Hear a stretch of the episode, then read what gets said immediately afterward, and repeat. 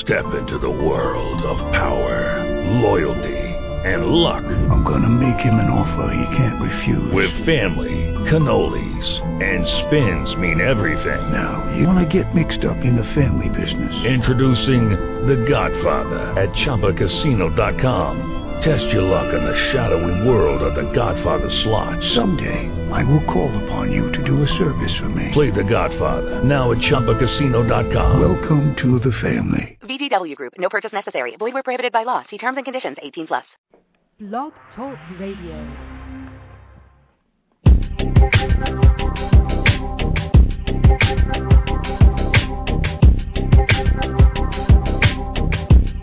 Well, good morning, everyone. Good afternoon to our friends out on the East Coast. My name is Stuart Crawford, and greetings uh, once again f- from Small Business IT Radio. This is supposed to be a, a weekly webcast, but it's turned into a kind of a bi-weekly one, just with some scheduling uh, conflicts and other things. I was in Tampa last week at the um, ConnectWise office, learned about some uh, service blueprinting, and it was all great. And our host today, or our guest today, joins us from Tampa. I wish I would have known. I would have, you know, I had some uh, free time last Saturday, Dave. I could have joined you for a coffee or something. But anyway, I was uh, at the Yankees game. There, there you go. Uh, our guest today is uh, Dave Stein, who uh, is with ES Research, uh, northeastern-based organization that works with sales professionals all across the world. But you know, Dave could do a much better job describing what he does than I can. But before we introduce Dave, I just want to welcome everybody to uh, Small Business IT Radio for another week. We do have the chat window open up on blogtalkradio.com. We do welcome your phone calls as well if you want to dial in with a question at 646 716 8372. The phone lines will be open momentarily, and you can uh, come on and ask your questions to Dave or myself. But I'd like to uh, welcome our guest today, Dave Stein, who uh, is a sales uh, training professional, uh, founder of ES Research. But Dave, you do a much better job explaining who you are, what you do. Give us the uh, the lowdown of who you are and what uh, ES Research is all about. Oh, sure. So, uh, Stuart, thanks. First of all, thanks so much for having me and, and the listeners. Uh, I know I'll have a chance to respond to some of your questions. I'm looking forward to that. Um, so, I had a, a, quick first uh, career as a professional trumpet player, and uh, I didn't do all that well at that. In fact, I wrote about uh, a bit of that story on my blog. I'm sure I'll give the folks the URL a couple of times before we're over here. But I went quickly from uh, music, and I had a degree in postgraduate work to programming and I started programming uh, computers in the language APL for IBM way, way back uh, in the early 1980s, and, and got pretty well versed at writing software. Uh, actually, quite well versed. I wrote a bunch of uh, MRP systems and accounting systems and things like that, and then realized that uh, sitting behind a, a computer terminal wasn't for me, and I got into the sales area. But always used the left side of my brain, the the the logical, process-oriented, disciplined side of my brain, rather than the uh, you know, the seat of the pants, uh, you know, impulsive right side. But I used the left side to help me when I learned how to sell, and and I excelled at it. I did very very well, and and so I I, got into sales. I went up the ladder, you know, sales, sales management, VP of sales, uh, general management, VP of operations, VP of international. I got into marketing. Uh, I ran professional services firms, started and sold a few companies, and uh, always in the back of my mind and always the thing I loved most was helping salespeople to win big competitive sales opportunities. And when you you know work for small IT companies like I did over the course of many years, and you're competing against the likes of oh SAP and Oracle and companies like that, uh, you really need all the help you can get. So I did a bunch of sales training and consulting, and and actually started to phase out of that. I, I was burned out from the travel. I was doing 12 to 14 uh, trips to Europe a year uh, three to four to Asia, all over the U.S., on the road three and a half weeks a month, uh, three and a half weeks a month, all year around, and then decided in 2004 that I wanted to get out of the sales consulting and sales training business, and there were a lot of abuses going on in sales training. Uh, sales training is a six and a half billion dollar a year business in the U.S. Six and a half billion dollars a year, and we couldn't find any independent uh, information, reports, surveys, advice about even the most well-known, the Miller Heimans and the Huthwaites and, and the Holdens uh, and the Wilson Learnings of the world. So I, I scratched my head quite familiar with Gartner and uh, and AMR and Yankee Group and some of those IT industry analyst firms and said, hey, wouldn't it be cool if I started an industry analyst firm that covered the sales performance improvement space, mainly sales training companies. So I got a former president of Gartner Research, Adam Rinn, and a former head of, uh, of uh, a number of different divisions at Gartner, a guy by the name of Al Case, and we started ES Research Group in 2005. And our sole purpose in life now is to provide an independent, objective view of sales performance programs and tools and the companies that provide them. We produce reports. We have subscribers. We sell reports a la carte off of our website. And we also provide services where we go into companies, help them understand their own sales challenges, and help them find the right companies and products. We don't provide those products, but help them find the right companies and products so that they can overcome their sales challenges. So that was a long-winded, Stuart, but that's my life story in four minutes. Well, that's great, uh, Dave, and I got, I got a lot of uh, some new areas I didn't even know about you from following your blog and your website. But uh, your website is esresearch.com, and we'll get the blog uh, address out in a little while here. But the reason for our call today, uh, Dave, and the, the program today is all about sales 101. And I, you know, I was at an event last night, a networking event, and you know something rang very true there that I heard from one of my colleagues is, you know, everybody could be great or everybody could be good when the economy's hot. You know, things are falling in our lap and a lot of opportunity out there. The real greatness of who we are as salespeople or business owners really doesn't ring out until we're in an economy like we are today, or the economy softens a little bit, or or whatever we want to look at it uh, that's when the, you really realize how good you are is when you got to start hustling the streets and finding opportunities. But Dave, the reason for our program today is to talk about when you know when those sales 101 tips, tricks, techniques, whatever you want to call it, are not enough now to really get us by. And you know some of those things would be you know following an article that you recently wrote, or you know well, call, cold calling, maybe managing a sales territory. Uh, you know, executing a campaign, uh, you know, successful meetings with prospects. I mean, the list goes on and on. But let's let's just open up the can of worms here around, you know, what are you seeing out there today? What's happening uh, with the general sales professional? Where are they stumbling? I mean, there's lots of I have lots of different questions, but let's just start with a very you know the very high level. What's happening out there? What are you seeing uh, from from your clients today? Yeah, so you know the big uh, elephant, uh, maybe it's a whale in the room, of course, is the economy, and uh, you know all, all bets are off with respect to uh, past performance uh, uh, being some indicator of, of future performance. Uh, some industries are doing uh, well, uh, only a few, but some obviously energy and uh, anybody having to do with uh, certainly here in the states with infrastructure, uh, uh, construction, heavy equipment, that type of thing. you know, maybe will not do as badly, but most companies are really having a tough time, and they're having a very, very difficult challenge trying to sell. Uh, sales cycles are 20, 30 percent longer. Uh, buyers are much, much uh, less willing to part with money. They're very risk averse. They want to be absolutely positively certain that what they're buying is going to get the job done. Their own their, own uh, companies and their own uh, uh, positions. Uh, you know, I know we have small business owners uh, as as listeners here. You, you know, you, before you spend a, a dollar now, you're going to want to make sure that dollar dollar is going to offer you some return. So the challenges for salespeople now are more difficult th- than ever before. And, and um, you know, we've looked at this, and we're, we work with some very small companies, uh, some technology companies, couple of companies in the application software space. We're working with some very very large companies. I mean, literally Fortune a Fortune 10.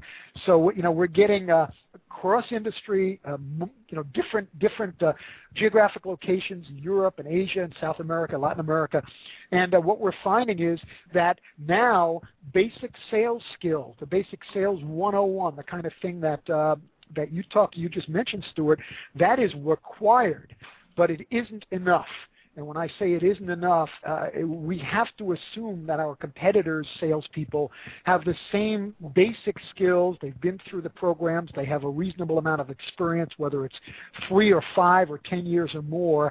Uh, but but if we're trying to win business now in this very very tough environment with very savvy and, and informed uh, buyers, um, sales 101 it, it, it's not that it that it's not good. It's just not good enough. So we've identified three major areas that salespeople now need to come up to speed on, become proficient, and leverage in order to be able to basically outsell their competitors. And, and, and I'd love to dig into those three areas, but let me just tell you what those are. The first is real advanced competitive selling skills. And I'm not talking just about knowing your competitors and their products and their strengths and weaknesses. I'm talking about selling, uh, uh, creating, devising, and executing selling strategies and counter strategies and tactics and counter tactics specific against the competition that is in uh, an individual opportunity. The second is a higher degree of business savvy. Uh, you know, you guys uh, listening, uh, uh, you know, if you've heard it a million times, you know, it's not about your products. It's about the business improvement you can bring to your customers. But but now it's ratcheted up even higher level. If you can if you can show your customer how you will get them, not you, but your customer through this economic crisis, if you can show them how you can get them through this crisis, they will more likely buy from you than not.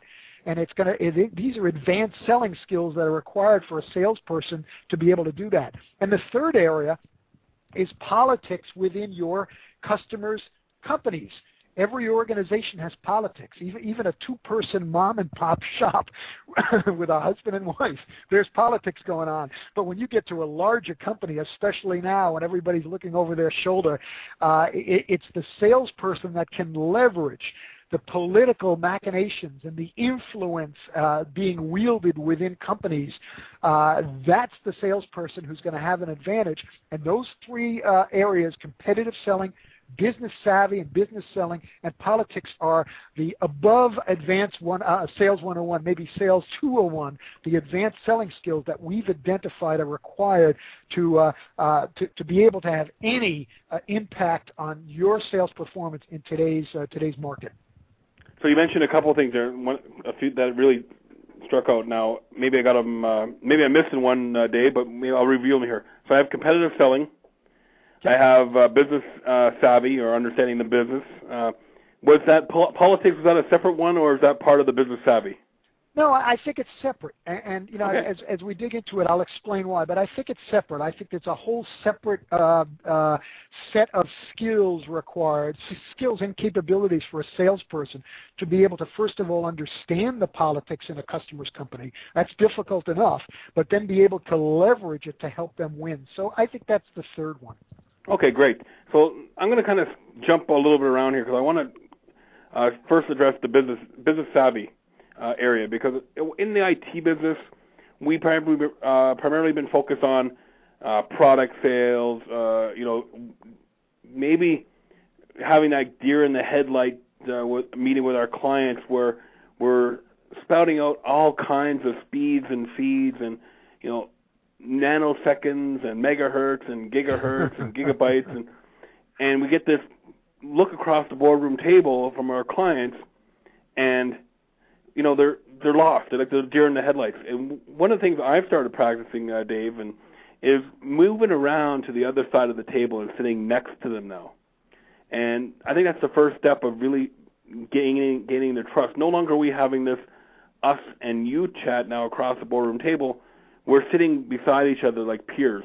I think that's probably one of the first uh, steps to really getting under that trust level built. And I'd like to hear maybe what your comments are on that tactic.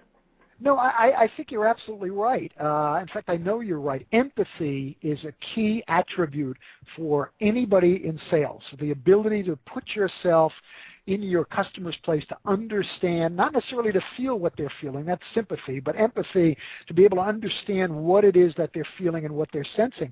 And your customers are scared. I mean, you know, there, there's a lot of fear out there, you know, your customers are scared. And, and you may have a piece of technology, whether it's, uh, you know, uh, system software or database software, application software, who knows what it is. You may have a, a piece of technology that to the bottom of your heart you're committed and passionate about, and you know your customer needs it.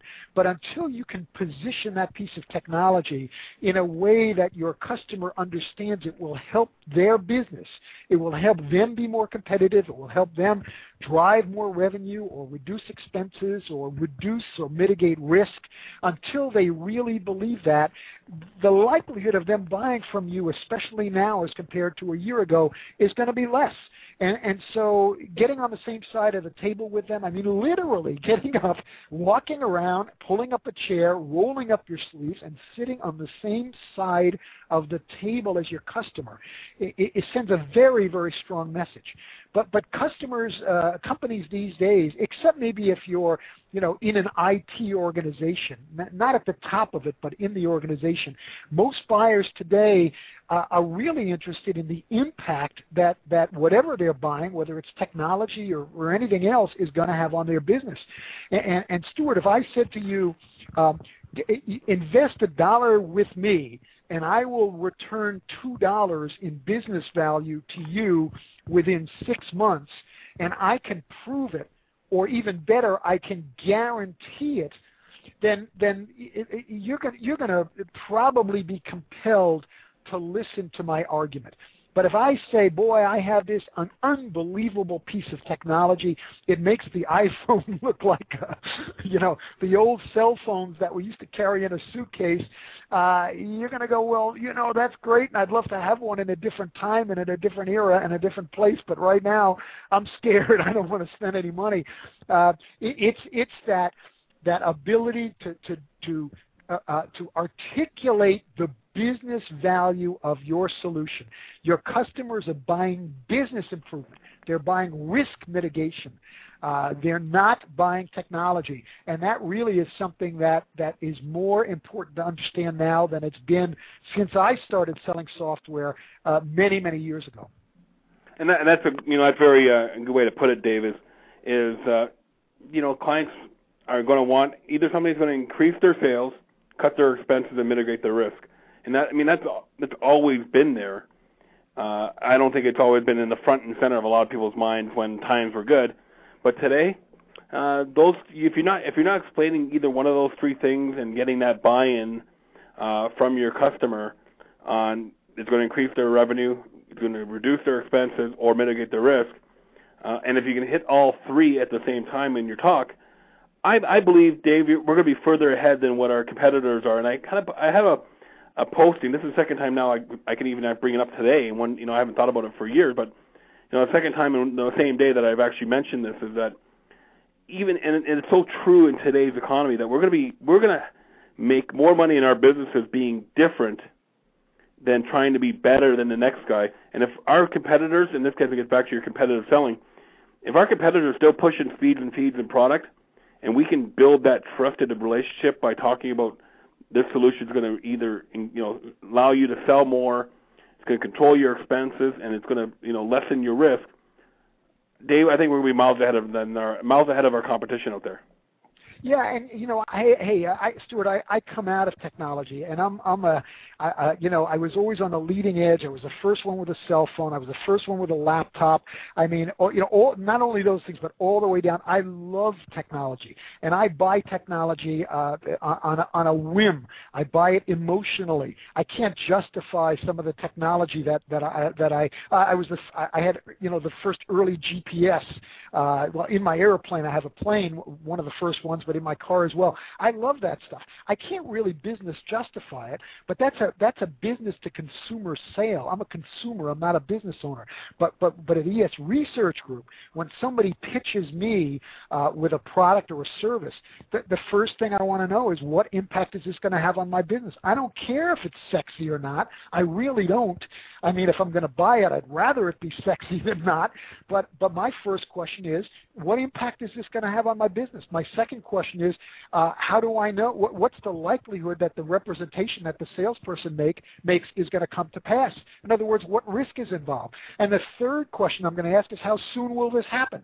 So if I completely trust that the that the that the salesperson, uh, if if I uh, completely trust that salesperson and they can prove to me that they have that business value, and I need that, and I see that it's going to have that impact, I'm more likelihood uh, more likely to buy. So selling the business to business isn't about sexy. It's not about speeds and feeds. It's about business improvement. Yeah, and I, I totally totally agree with that. Is you know, for and it, you know, technology is one of those weird industries, but I'm sure we can relate to a lot of other industries. They're kind of the same uh, same mindset. Dave, you know, uh, another thing we, um, you know, uh, we talked about here on on the business savviness, is, and especially ringing so true in the IT uh, business today is this whole uh, mindset of being the trusted uh, business, the trusted business advisor. In your opinion, um, talking with your clients, are you seeing a general shift from, you know, people that have a, you know, a technical solution. So let's use IT professionals. We, you know, very much technical people. We go in and we fix things. We fix computer networks. We fix computers. We we set up servers. And it's seen a shift now from, you know, from us being, uh, you know, having some business acumen skills and understanding, you know, general ledgers and accounts receivables and sales processes and even things that we even talk about with our clients is, you know, social networking and social marketing is that important to, in today's world to be able to have those conversations with our clients? Uh, it, it is. It is. Um, I, I have mixed feelings about some of this um, and and now be you know study objectively looking at sales performance. I mean, I, I don't sell sales training. I don't do sales training. You know, I don't sell sales 2.0 or, or social media tools or applications or anything like that. I'm I'm an independent observer of of, of the market, and and what I get concerned with is that sellers. I'll, I'll I'll get directly to your question in a minute, but I get concerned that sellers uh, look for shortcuts. They look for the next new trick, uh, you know, the next new, uh, you know, a whiz bang gizmo that will uh, have them avoid going through uh, building a sales process, uh, building some value uh, articulation messaging, uh, the right tools, the right brochures, the right ROI spreadsheets, the right proof statements, the right testimonials, the, a, really solid website. Uh, I, I, get concerned that some of the basics get skipped over uh, because there are a lot of folks out there hyping every single new trick to hope to attract you know, un, un, uh, unawares uh, sellers who, who, who, where all of this looks, you know, like just a big mountain they have to climb to get to a certain degree of effectiveness. So, so that's one way. And, and Sales 2.0 and, and social media, uh, whether it's you know Twitter or LinkedIn or Plaxo or uh, you know Jigsaw or Facebook or any of the other tools that we're using to communicate and, and collaborate with our friends and family and customers, those are all great, but, but they should only be used on top of, not instead of, the basic building blocks, the solid critical foundation for good selling and running a business. And, and uh, you know, I, I, I immersed myself about two months ago. We do a lot of research on social media to try to figure out whether it helps or inhibits business to business selling. And, and the dismal fact that right now is that it is a distraction that it that it, it appears to be a shortcut. It appears to be a quick fix to too many salespeople and their managers, and it's it, it's forcing them to take their eye off the real target, and that is getting the basic hiring figured out. I want to hire the right people. I want to build a sales methodology. I want to train them on the methodology. I want to have the right tools and measurement systems in place. Now, with that being said, talking to your customers about that, raising the issue, does help you be a trusted advisor. Because, you know, uh, what does trusted advisor mean? It means that you have competence and you have integrity. The competence, meaning an understanding and a you know a, a, an experience and knowledge about all these technologies and the strengths and weaknesses, and the integrity to be able to share with your customer the truth, what works and what doesn't, and where you're strong and where you may have to bring in somebody else to uh, you know to, to contribute to your effort of helping a customer. So trusted advisor, still very, very important. In some markets, maybe more important than ever before. But uh, you know, it really comes down now to people buying based upon uh, overcoming this fear factor. It's going to take a lot for me to open up my wallet and take money out. I need to be sure I know what I'm going to get that it's uh, you know I'm pretty secure that it's going to happen, and I know how I want to know how long it's going to take. And if I feel comfortable with those three things, I will be willing to part with money. And I think a lot of business owners uh, feel the same way. Yeah, and I and I and I agree with you too. I mean, I as a business owner myself, I'm I'm reluctant to spend money on things that are not going to either you know increase my revenues. We get back to that same old thing: increase my revenues, decrease my expenses, or you know mitigate my risk. And uh, you know, we're having lots of uh, talks today, Dave, with uh, cl- um, big small businesses that want to lessen their uh, their cost of doing business, and we have a you know as an IT uh, partner, we can do that for a lot cheaper than what having their own staff. And see, these are some of the conversations that we're having today. But, you know, it gets back to understanding their business and you know and the way they do things. I want to get I want to kind of touch on the competitive selling. I, I had a meeting with a friend of mine last night who uh, who does competitive analysis, and I, mean, I don't I don't like to compare myself to my competitors out there. I like to think we're a little different. But how important is it understanding what the competition is doing out there? Not you know not necessarily the guys down the street, but maybe maybe competitive analysis could be looking at the other IT firm maybe across the country. Well, let me, let me put it to you this way. Uh, I'll, I'll draw a bit of an analogy, and, and I'm, I'm sure this will this will hit home for a lot of uh, a lot of the folks listening, either live or, or, or after the fact. Um, and I'm not a sports analogy guy, but but let me let me draw it to you this way. It, it, can anybody imagine a tennis player, a football team, a basketball team, a baseball team, uh, a fencer, uh, uh, yeah, any uh, hockey, any kind of in golf, any kind of individual or or team sport where a, a professional, where before a match or a game, they don't have uh, half a dozen consultants, uh, you know, six dozen videotapes shot from nine different angles, uh, dossiers and profiles on every opponent on the op- opposing team, and this isn't analyzed for hours and hours and hours, and in some cases for big sporting events, the U.S. Open uh, tennis match or a Super Bowl or World Series, where it's not analyzed for weeks and months. Uh, it, it just wouldn't happen. We can't envision it. We have uh, we have to know. I mean, boxing. I mean, just you know, you could go on and on. But in sales, where our whole you know uh, uh, our whole career, our whole income, the, the success and and uh, viability of our company is dependent upon somebody that is looking to reach into our virtual pocket and take our money out by winning a deal against us.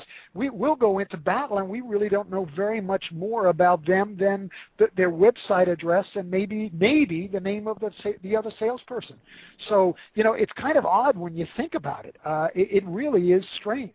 Uh, you know, I I, I would uh, you know submit to you and to everyone listening that at a minimum, you should understand not only the company that you're selling against and, and you know where they're based and how big they are and what their strengths and weaknesses are.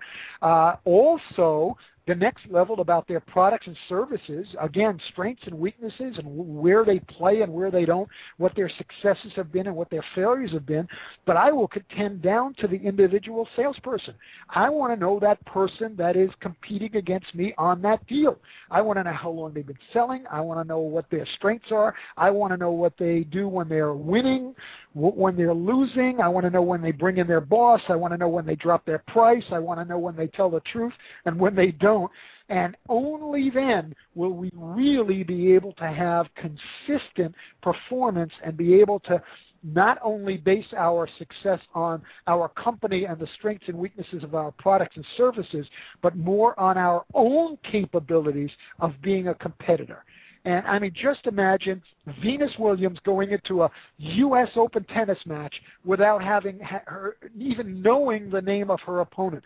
Not to mention having seen videotapes and have you know half a dozen consultants and coaches advising her on how to play the game. I mean, it just would never happen. And I, as a competitive strategist, will no longer. I used to do that. Can't imagine a sales team going into any size deal without having a very, very good knowledge about who they're competing against. So would you say, Dave, it's it's pretty gen, uh, general for uh, sales professionals out there to have no clue even who they're up against in in a competitive situation? But yeah, so that's a great question, and, and the answer is it depends on on the industry, and it depends on the the sales team, the leader, and the individual salesperson. Uh, I'll give you an example. One of our clients at ESR is a, uh, a large insurance company. They sell group life insurance, and uh, those salespeople. are very, very savvy, competitive, business oriented, politically uh, savvy salespeople uh, they generally tend to know who it is that they're selling against because they've seen them at bidders conferences, they've been in the industry for 15 years, they know their strengths, they know their weaknesses, and they're able to devise very effective competitive selling strategies and tactics against them. But but I've seen you know other companies, and, and not the fault of the salesperson or the business owner or the sales manager, but there are just so many competitors. There are 20 or 30 competitors in every single opportunity, and each opportunity may have 15 new competitors. So it's kind of impossible to keep track of, of them all, uh, and, and that, makes it tougher. But but let me put it to you this way: if it's at all possible to get a bead on the company that you're competing against, their products and services, and, and at all about that individual salesperson, you're going to be well served by spending, you know, some hours on doing that research. And I'm not talking about 80 hours or 300 hours. I'm talking about three or four or five hours, especially if it's a deal that's critical uh, for your month or your quarter or your, your year. That will be money well spent or time well spent. So let me ask you a quick uh, question on this one, Dave, because it comes across my desk all the time. Is that you know we're we're not you know we're not talking about multi-million dollar deals. We're t- you know if if a big deal for us would be maybe twenty-five, thirty thousand dollars per se. How much time should we be spending on that competitive analysis, uh, or is it just really determined on the on the deal itself, on the importance of the deal?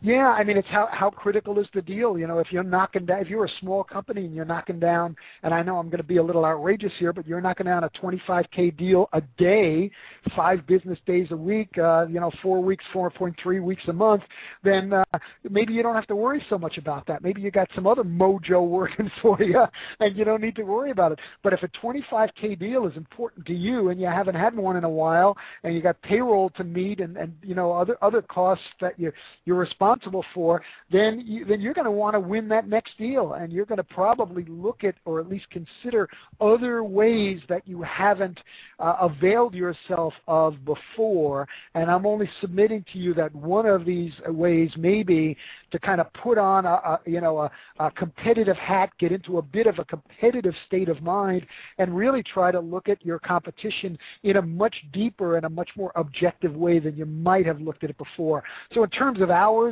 uh, you know, maybe it's uh, you know three hours getting on the phone, calling some of your colleagues, uh, calling other non-IT suppliers in this company you're selling into to try to get maybe they know something about this competitor. You know, uh, going on some chat boards or some uh, uh, you know, some some other places where, uh, uh, where where you may be able to get some information about this competitor or this competitive team that you're selling against. Now, I'm not saying don't focus on anything else. What I'm saying is spend a few hours, you know, roll it into the mix here with everything else you're doing. Try it, see if it works for you. If it does, then you'll know this is a place you're going to have to spend some more time uh, as you go on to that next deal. Well, at least what we could do, Dave, is uh, you know, small business owners, you know, look at uh, our competitors' website, see what their messaging looks like, how we can make our messaging a little different. Because, you know, one of the challenges I put to all my peers out there is print your website and then print three or four of your competitors' websites, and then highlight all the words that are all the same on each website.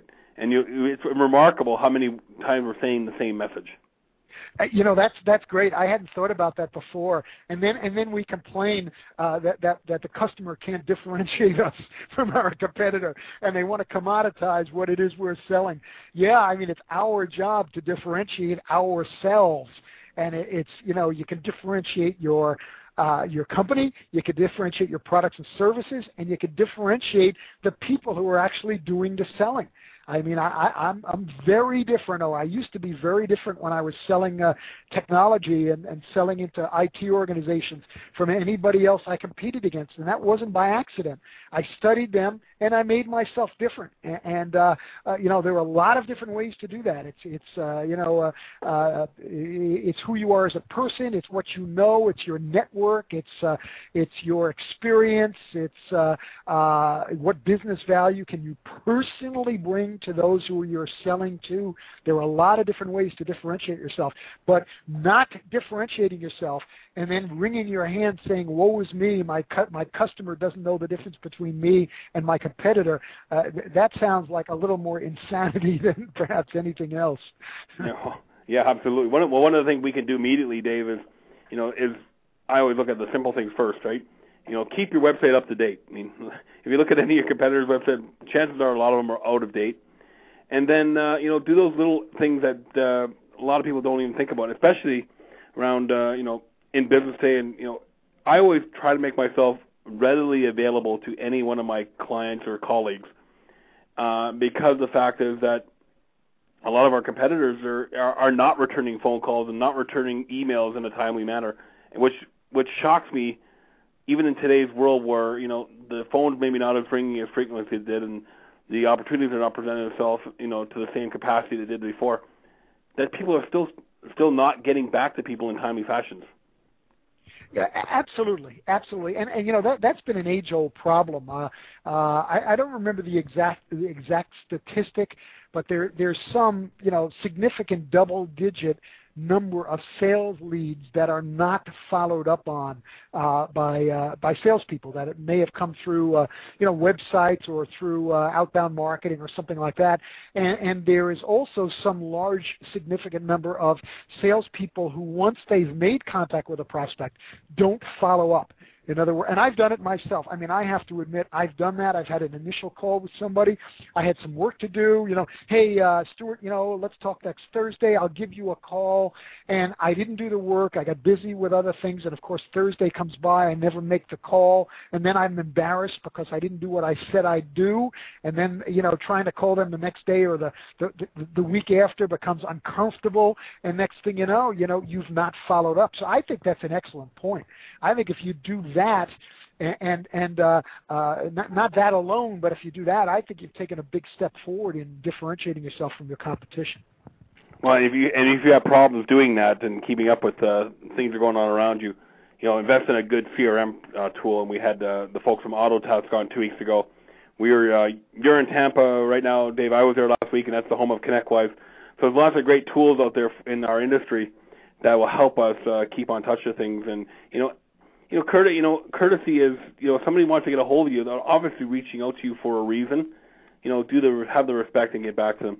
The last piece of uh, the puzzle here, uh, Dave, is, is the political landscape. You talked about politics. What do you mean by that?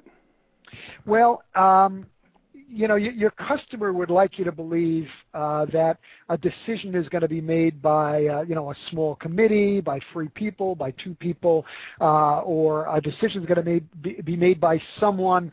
And, and what, what they never share with you is uh, is the internal, uh, and I'm going to use the word influence in politics, kind of kind of the same, uh, the, the, the influence that takes place hidden from from from a salesperson or from a vendor's view. Uh, there are many influencers uh, or many people who can influence what company uh, someone buys from. and those influencers are not necessarily people who are on an organization chart or people that you would meet during the normal run of having meetings uh, or uh, demonstrations or proposals or site visits or things like that. Uh, an example would be a silent partner. Another example, and I've had this happen where you know the son of the business owner you're trying to sell to is is uh, is in in college studying information technology, and and and the, and the business owner wouldn't make a decision about anything having to do with IT unless they speak to their son. And I mean, I've had that happen to me. Um, it, it's you know it's kind of difficult. You, you know you, you can't just say to somebody, uh, "Can you explain to me the politics that are going on inside your organization?" I mean, that's kind of a an odd question to ask, and you're certainly not going to get a, a, you know, if you don't get thrown out of the person's office, you're certainly not going to get a straight answer.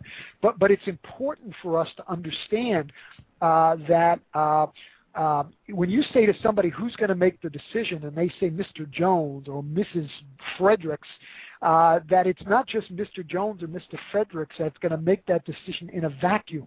Uh, they're going to uh, depend on uh, formal and informal advisors, and, and they may make a decision based upon gut feel. They may make a decision based upon some type of consensus.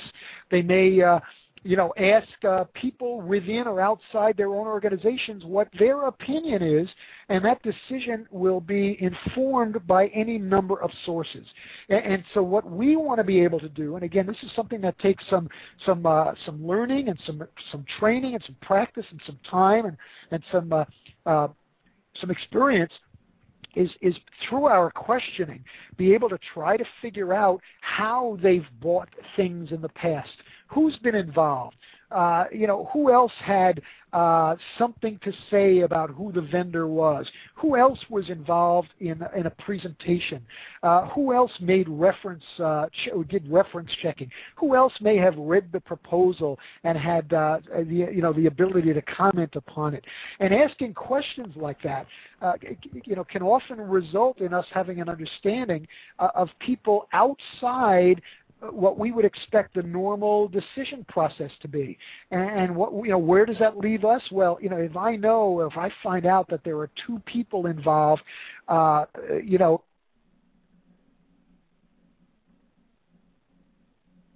Oh, David, did we uh, did you did we lose you there? I'm thinking we lost uh, lost our guest. David, are you uh, are you still there with us? I'm here. Can you hear me? Yeah, we can hear you now. We we oh. dropped off there for the, like the last 30 oh, seconds.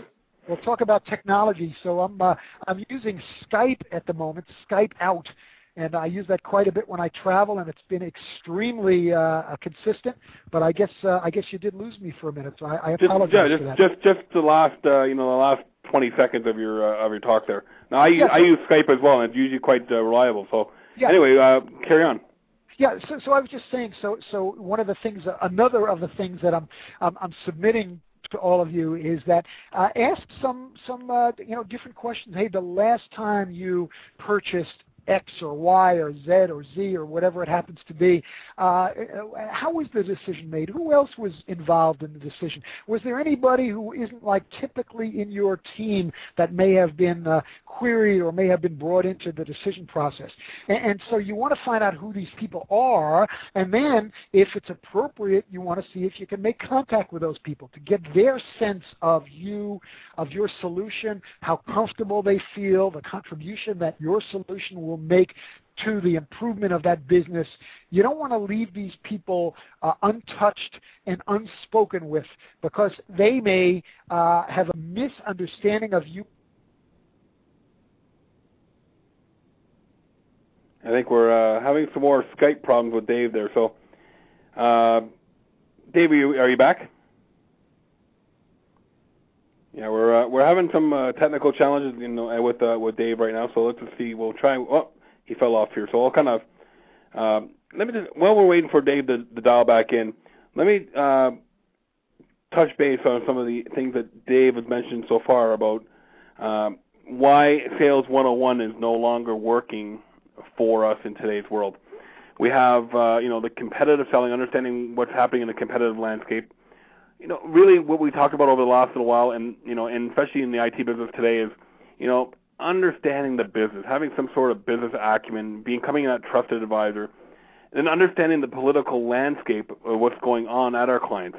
And you know, once we understand that, we can, you know, we so much miles ahead. Dave, are you back with us now? I, I think I am. Can you hear me? You hear you loud and clear.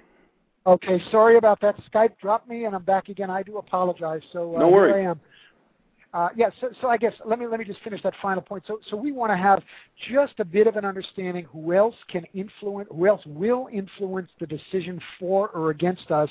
We want to understand who those people are to the extent that we can. We want to understand what their biases and preferences are, and we just may want to include contacting them, having a phone call, having a face-to-face meeting, talking to them, asking them questions, and making sure that they understand what your value proposition.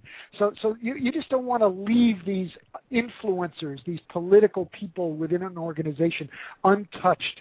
That, that, that was my main point with that.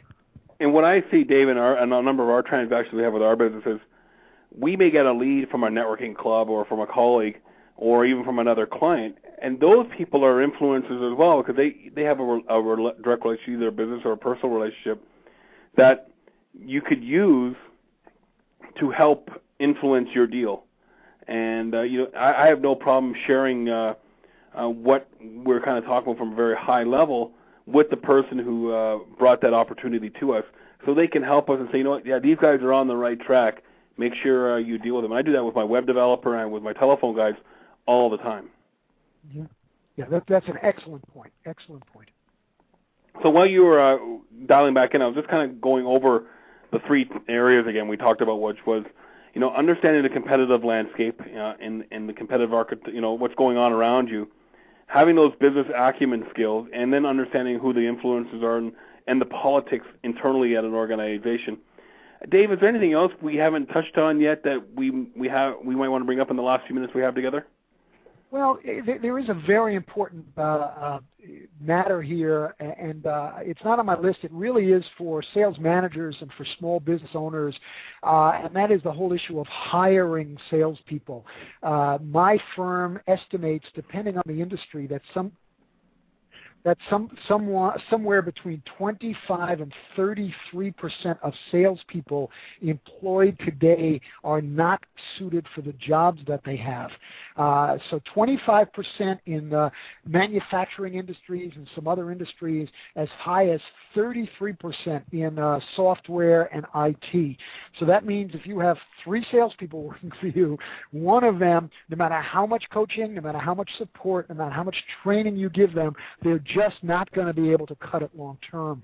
So there's a really, really big productivity issue here, and uh, I think uh, you know every every sales manager and every business owner, uh, and I don't care whether you're the VP of sales with 10,000 salespeople or you're the sales manager with two salespeople and you do some selling yourself.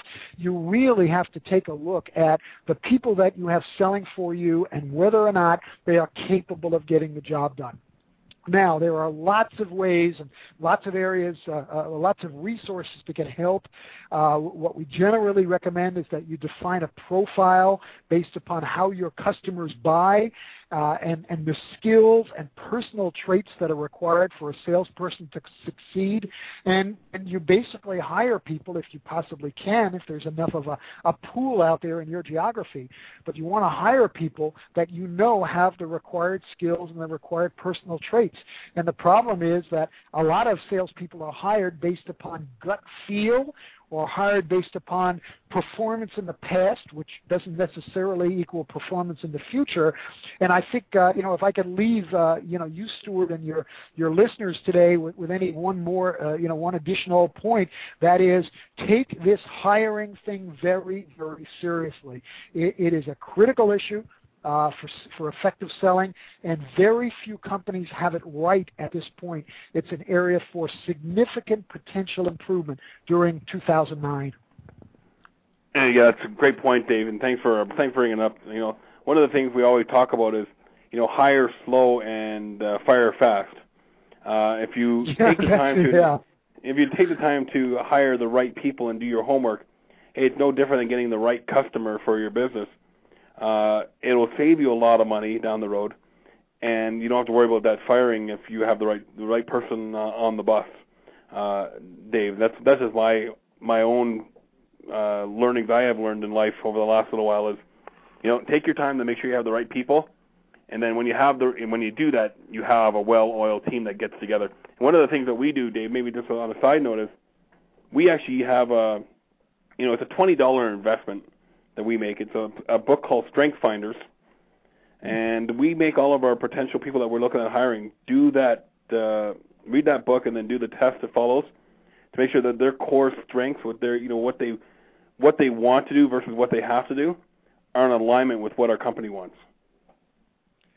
Yeah, those kinds of tests, Stuart, are extremely valuable. I, I congratulate you for doing that. Uh, there are others that you can. Uh, some some are not worthwhile, but there are others that are. And uh, you know, it's it's 20 minutes on a website.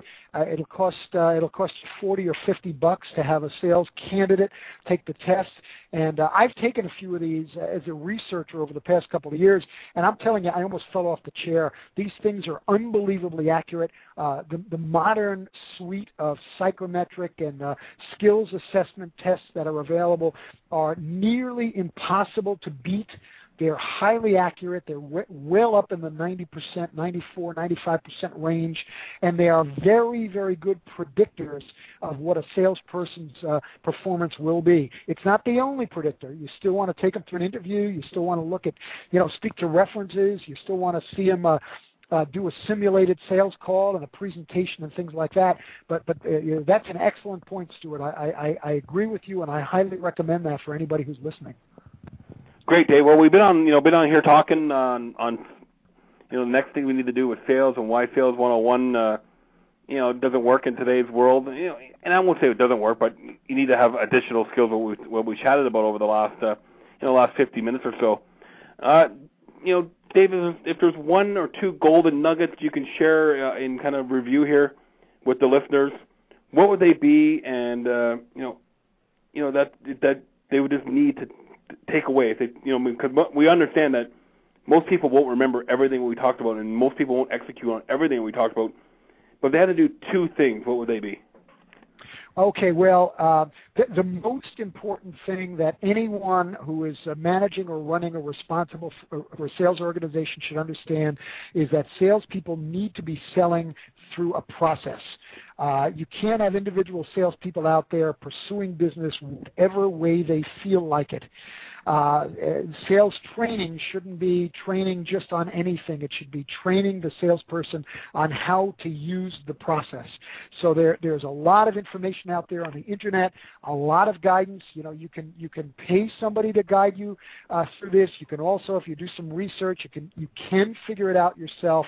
But the single most important piece of advice, if there's a sales team or a salesperson that isn't employing a process, they need to, and their productivity will will go up almost immediately, and if they continue to stay on that process, uh, that productivity will remain high, uh, even during these tough times. As a matter of fact, especially during these tough times.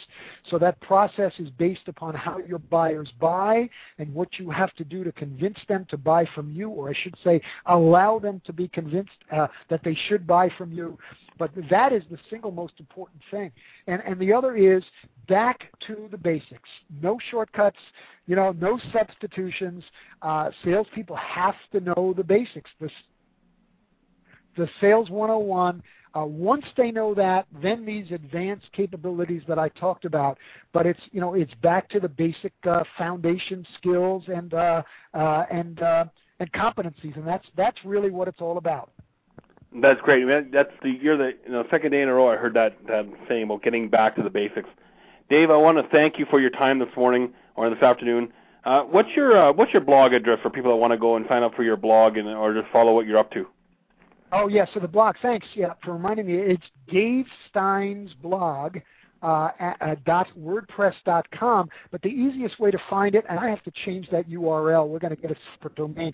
Just type Dave Stein's blog into Google or Yahoo, and it'll come up. That's S-T-E-I-N, Dave Stein's blog. It'll come right up. And I post uh, four, three, four, five times a week. There's high value. We have lots and lots of followers, and it's all about sales for sales leaders. So there's a tremendous amount of good information there, and I highly recommend that all of you at least take a look. And also your uh, company website at esresearch.com, and you can get Yes, to the blog from esresearch.com as well. That's that's right. Yep, uh, we have the mo- the latest postings right there. So it's esresearch.com, and uh, that's ESR's website where you can invest in research and advice.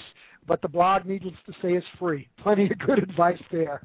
Excellent, David. Thank you very much for your time today. I really appreciate you, uh, you know, spending the last uh, 50 minutes or so with us and uh, sharing your knowledge about uh, the sales industry. Thank you, Stuart. Appreciate being here, and good luck to all the uh, all the listeners. Thank you once again. So that was our uh, our program with Dave Stein from ES Research, and thanks again, Dave, for for joining us.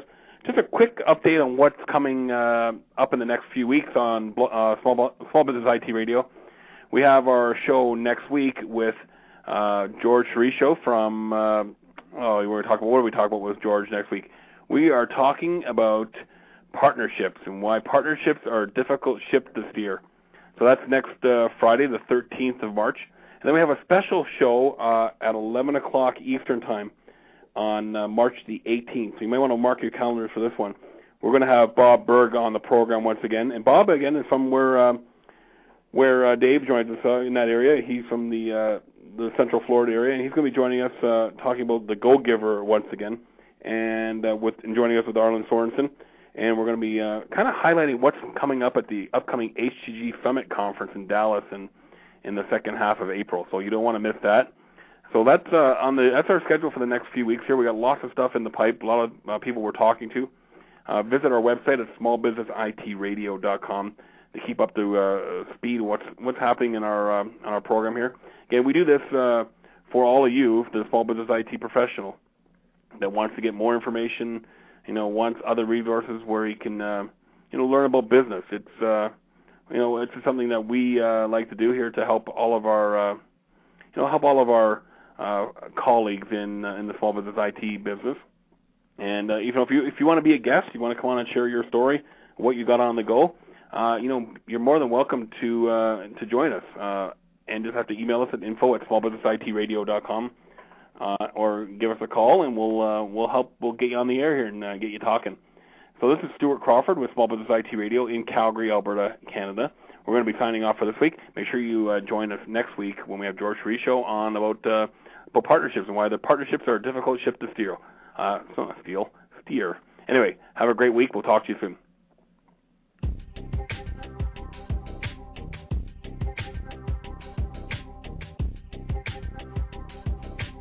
Hello, it is Ryan, and I was on a flight the other day playing one of my favorite social spin slot games on ChumbaCasino.com. I looked over the person sitting next to me, and you know what they were doing? They were also playing Chumba Casino. Coincidence? I think not. Everybody's loving having fun with it. Chumba Casino is home to hundreds of casino-style games that you can play for free anytime, anywhere, even at 30,000 feet. So sign up now at ChumbaCasino.com to claim your free welcome bonus. That's ChumbaCasino.com and live the Chumba life. No purchase necessary. Group. Void prohibited by law. See terms and conditions. 18 plus.